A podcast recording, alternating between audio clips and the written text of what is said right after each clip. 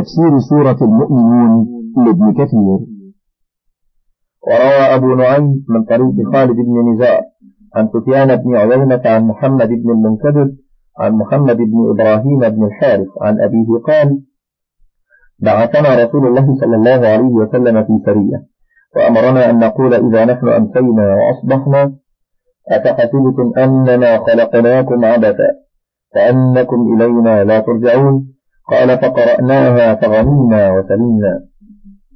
وقال ابن أبي حاتم أيضا: حدثنا إسحاق بن وهب العلاق الواثقي، حدثنا أبو المسيب سالم بن سلام، حدثنا بكر بن قديش عن نهشل بن سعيد عن الضحاك بن مزاحم عن عبد الله بن عباس قال: قال رسول الله صلى الله عليه وسلم: أمان أمتي من الغرق إذا عتب السفينة بسم الله الملك الحق، وما قدر الله حق قدره، والأرض جميعا قبضته يوم القيامة، والسماوات مطويات بيمينه، سبحانه وتعالى عما يشركون، بسم الله مجريها ومرساها، إن ربي لغفور رحيم. ومن يدع مع الله إلها آخر لا برهان له به فإنما حسابه عند ربه، إنه لا يفلح الكافرون. وقل رب اغفر وارحم وأنت خير الراحمين. يقول تعالى متواعدا من أشرك به غيره وعبد معه سواه، ومخبرا أن من أشرك بالله لا برهان له، أي لا دليل له على قوله، فقال تعالى: ومن يدع مع الله إلها آخر لا برهان له به. فهذه جملة معترضة، وجواب الشرط في قوله: فإنما حسابه عند ربه، أي الله يحاسبه على ذلك. ثم أخبر إنه لا يفلح الكافرون، أي لديه يوم القيامة لا فلاح لهم ولا نجاة. قال قتادة: ذكر لنا أن نبي الله صلى الله عليه وسلم قال لرجل: ما تعبد؟ قال: أعبد الله وكذا وكذا، حتى عبد أصنامه. فقال رسول الله صلى الله عليه وسلم: فأيهم إذا أصابك ضر فدعوته كشفه عنك فأيهم إذا أصابك ضر فدعوته كشفه عنك قال: الله عز وجل. قال: فأيهم إذا كانت لك حاجة فدعوته أعطاكها؟ قال: الله عز وجل. قال: فما يحملك على أن تعبد مع هؤلاء معه؟ أم حسبت أن تغلب عليه؟ قال: أردت شكره بعبادة هؤلاء معه. فقال رسول الله صلى الله عليه وسلم: تعلمون ولا يعلمون. فقال الرجل: بعدما أسلم لقيت رجلا خصمني. هذا منقل من هذا الوجه. وقد روى أبو عيسى الترمذي في جامعه مسندا عن عمران بن الحصين عن أبيه عن رسول الله صلى الله عليه وسلم نحو ذلك.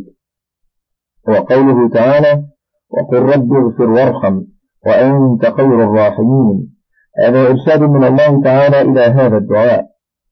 فالغفر إذا أطلق معناه محو الذنب وستره عن الناس، والرحمة معناها أن يسدله ويرفقه في الأقوال والأفعال. آخر تفسير سورة المؤمنون. فيما تبقى من الشريط إليكم هذه المادة الإضافية: تفسير سورة المائدة.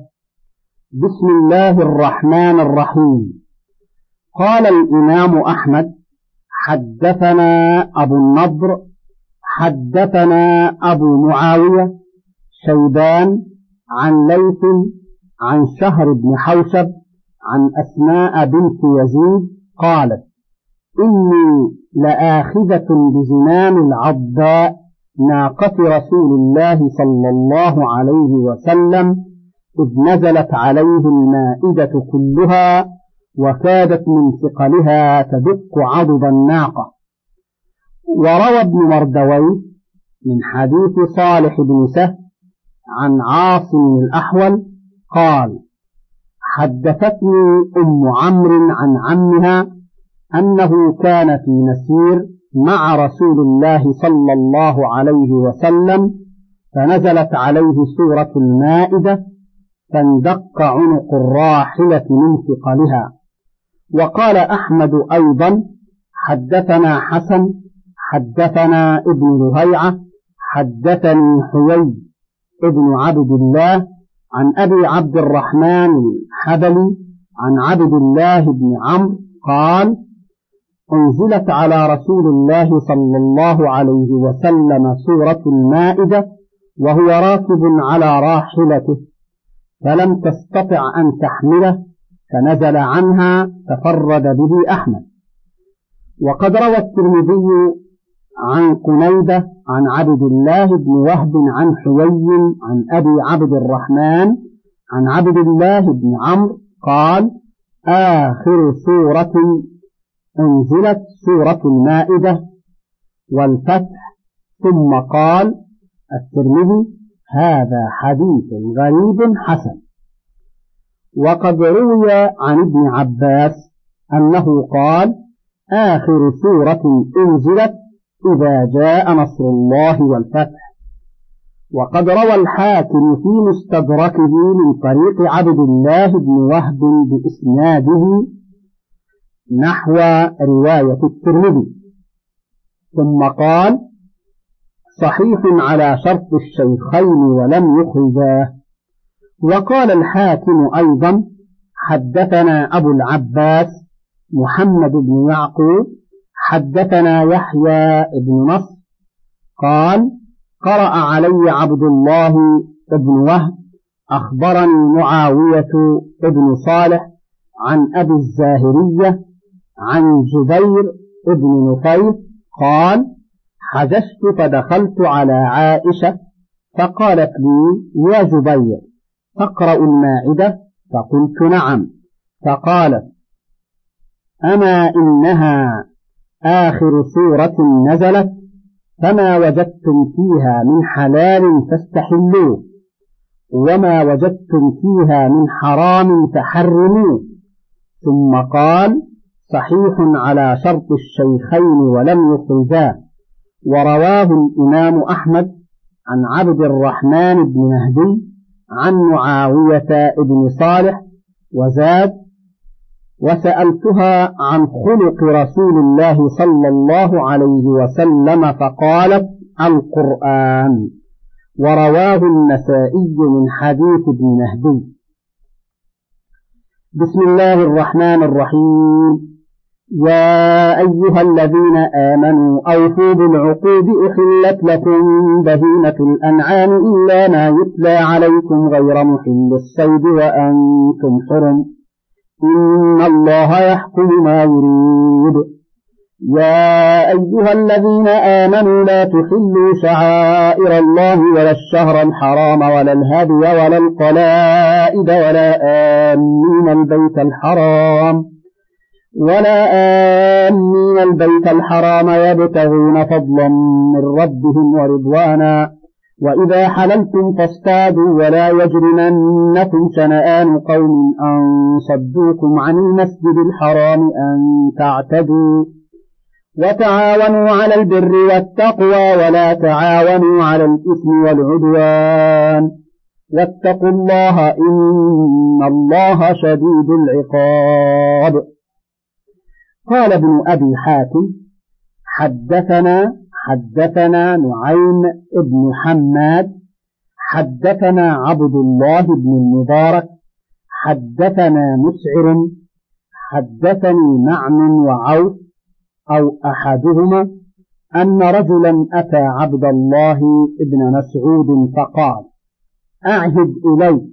فقال: إذا سمعت الله يقول: يا أيها الذين آمنوا، فرعها سمعك، فإنه خير يأمر به أو شر ينهى عنه. وقال: حدثنا علي بن الحسين حدثنا عبد الرحمن ابن إبراهيم دحي حدثنا الوليد حدثنا الأوزاعي عن الزهري قال: إذا قال الله: يا أيها الذين آمنوا، افعلوا كالنبي صلى الله عليه وسلم منه. وحدثنا أحمد بن سنان حدثنا محمد بن عبيد حدثنا الأعمش عن خيثمة قال: كل شيء في القرآن يا أيها الذين آمنوا فهو في التوراة يا أيها المساكين. فأما ما رواه عن زيد بن إسماعيل الصائغ البغدادي: حدثنا معاوية يعني ابن هشام عن عيسى بن راشد عن علي بن جذينة عن عكرمة عن ابن عباس قال: ما في القرآن آية يا أيها الذين آمنوا إلا أن عليا سيدها وشريفها وأميرها، وما من أصحاب النبي صلى الله عليه وسلم أحد إلا قد عوتب في القرآن إلا علي بن أبي طالب، فإنه لم يعاتب في شيء منه، فهو أثر غريب ولفظه فيه نكارة وفي إسناده نظر. وقال البخاري: عيسى بن راشد هذا مجهول وخبره منكر. قلت: وعلي بن جذينة وإن كان ثقة إلا أنه شيعي غالي وخبره في مثل هذا فيه تهمة فلا يقبل. وقوله: فلم يبق أحد من الصحابة إلا عوتب في القرآن إلا عليا، إنما يشير به إلى الآية الآمرة بالصدقة بين يدي النجوى، فإنه قد ذكر غير واحد أنه لم يعمل بها أحد إلا علي. ونزل قوله: أأشفقتم أن تقدموا بين يدي نجواكم صدقات فإذ لم تفعلوا وتاب الله عليكم الآية. وفي كون هذا عتاب النظر، فإنه قد قيل إن الأمر كان ندبا لا إيجابا، ثم قد نسخ ذلك عنهم قبل الفعل فلم يصدر من أحد منهم خلافه. وقوله عن علي أنه لم يعاتب في شيء من القرآن فيه نظر أيضا، فإن الآية التي في الأمثال التي فيها المعاتبة على أخذ الفداء عمت جميع من أشار بأخذه، ولم يسلم منها إلا عمر ابن الخطاب رضي الله عنه، فعلم بهذا وبما تقدم ضعف هذا الأثر والله أعلم. وقال ابن جرير: حدثني المثنى حدثنا عبد الله بن صالح حدثنا الليث حدثني يونس قال: قال محمد بن مسلم: قرأت كتاب رسول الله صلى الله عليه وسلم الذي كتب لعمرو بن حزم حين بعثه إلى نجران، وكان الكتاب عند أبي بكر بن حزم فيه هذا بيان من الله ورسوله: يا أيها الذين آمنوا أوفوا بالعقود. فكتب الآيات منها حتى بلغ: إن الله سريع الحساب. وقال ابن أبي حاتم: حدثنا أبو سعيد حدثنا يونس بن بكير حدثنا محمد بن إسحاق حدثني عبد الله بن أبي بكر ابن محمد بن عمرو بن حزم عن أبيه قال: هذا كتاب رسول الله صلى الله عليه وسلم عندنا الذي كتبه لعمرو بن حزم حين بعثه إلى اليمن يفقه أهلها ويعلمهم السنة ويأخذ صدقاتهم، فكتب له كتابا وعهدا وأمره فيه بأمره، فكتب: بسم الله الرحمن الرحيم، هذا كتاب من الله ورسوله، يا أيها الذين آمنوا أوفوا بالعقود، عهد من محمد رسول الله صلى الله عليه وسلم لعمرو بن حزم حين بعثه إلى اليمن، أمره بتقوى الله في أمره كله، فإن الله مع الذين اتقوا والذين هم محسنون. قوله تعالى: أوفوا بالعقود، قال ابن عباس ومجاهد وغير واحد يعني بالعقود العهود. وحكى ابن جرير الإجماع على ذلك، قال: والعهود ما كانوا يتعاقدون عليه من الحلف وغيره.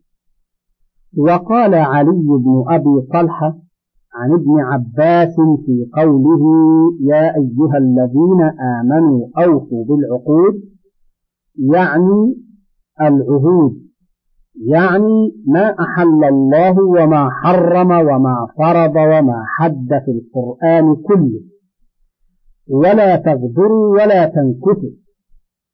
ثم شدد في ذلك فقال تعالى والذين ينقضون عهد الله من بعد ميثاقه ويقطعون ما أمر الله به أن يوصل إلى قوله سوء الدار.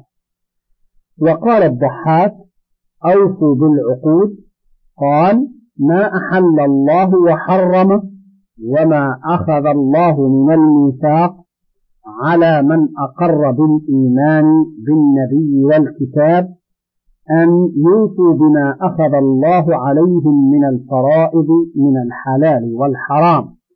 وقال زيد بن أسلم أوفوا بالعقود، قال هي ستة: عهد الله وعقد الحلف وعقد الشركة وعقد البيع وعقد النكاح وعقد اليمين. وقال محمد بن كعب هي خمسة، منها حلف الجاهلية وشركة المفاوضة. وقد استدل بعض من ذهب إلى أنه لا خيار في مجلس البيع بهذه الآية أوفوا بالعقود، قال فهذا يدل على لزوم العقد وثبوته ويقتضي نفي خيار المجلس، وهذا مذهب أبي حنيفة ومالك، وخالفهما في ذلك الشافعي وأحمد والجمهور. والحجة في ذلك ما ثبت في الصحيحين عن ابن عمر قال قال رسول الله صلى الله عليه وسلم البيعان بالخيار ما لم يتفرقا. وفي لفظ آخر للبخاري إذا تبايع الرجلان فكل واحد منهما بالخيار ما لم يتفرقا، وهذا صريح في إثبات خيار المجلس المتعقد لعقد البيع، وليس هذا منافيا للزوم العقد، بل هو من مقتضياته شرعا، فالتزامه من تمام الوفاء بالعقود. وقوله تعالى أحلت لكم بهيمة الأنعام هي الإبل والبقر والغنم، قاله أبو الحسن وقتادة وغير واحد. قال ابن جرير وكذلك هو عند العرب. وقد استدل ابن عمر وابن عباس وغير واحد بهذه الآية على إباحة الجنين إذا وجد ميتا في بطن أمه إذا ذبحت. وقد ورد في ذلك حديث في السنن رواه أبو داود والترمذي وابن ماجه من طريق مجالد عن أبي الوداك جبير بن نوفل عن أبي سعيد قال قلنا يا رسول الله ننحر الناقة ونذبح البقرة أو الشاة في بطنها الجنين أم فيه أن نأكله؟ فقال كلوه إن شئتم فإن زكاته زكاة أمه. وقال الترمذي حديث حسن.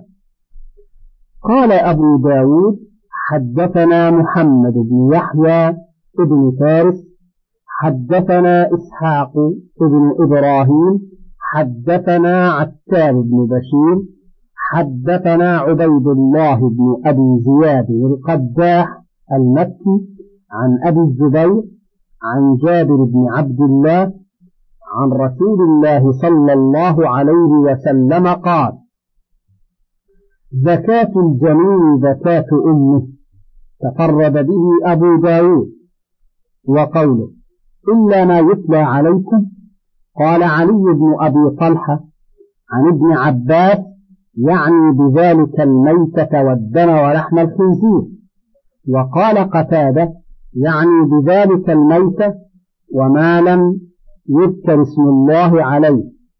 والظاهر والله أعلم أن المراد بذلك قوله حرمت عليكم الميتة والدم ولحم الخنزير وما أهل لغير الله به والمنخنقة والموقوذة والمتردية والنطيحة وما أكل السبع، فإن هذه وإن كانت من الأنعام إلا أنها تحرم بهذه العوارض. ولهذا قال إلا ما ذكيتم وما ذبح على النصر، يعني منها فإنه حرام لا يمكن استدراكه وتلاحقه. ولهذا قال تعالى أحلت لكم بهيمة الأنعام إلا ما يتلى عليكم، أي إلا ما سيتلى عليكم من تحريم بعضها في بعض الأحوال. وقوله تعالى غير محل الصيد وأنتم حرم، قال بعضهم هذا منصوب على الحال، والمراد بالأنعام ما يعم الإنسية من الإبل والبقر والغنم، وما يعم الوحشية كالظباء والبقر والحمر، فاستثنى من الإنسي ما تقدم، واستثنى من الوحشي الصيد في حال الإحرام. وقيل المراد أحللنا لكم الأنعام إلا ما استثني منها لمن التزم تحريم الصيد وهو حرام، لقوله فمن اضطر غير باغ ولا عاد فإن الله غفور رحيم، أي أبحنا تناول الميتة للمضطر بشرط أن يكون غير باغ ولا متعد. وهكذا هنا أي كما أحللنا الأنعام في جميع الأحوال، فحرم الصيد في حال الإحرام. وهكذا هنا أي كما أحللنا الأنعام في جميع الأحوال فحرم الصيد في حال الإحرام، فإن الله قد حكم بهذا وهو الحكيم في جميع ما يأمر به وينهى عنه. ولهذا قال الله تعالى إن الله يحكم ما يريد، ثم قال تعالى يا أيها الذين آمنوا لا تحلوا شعائر الله.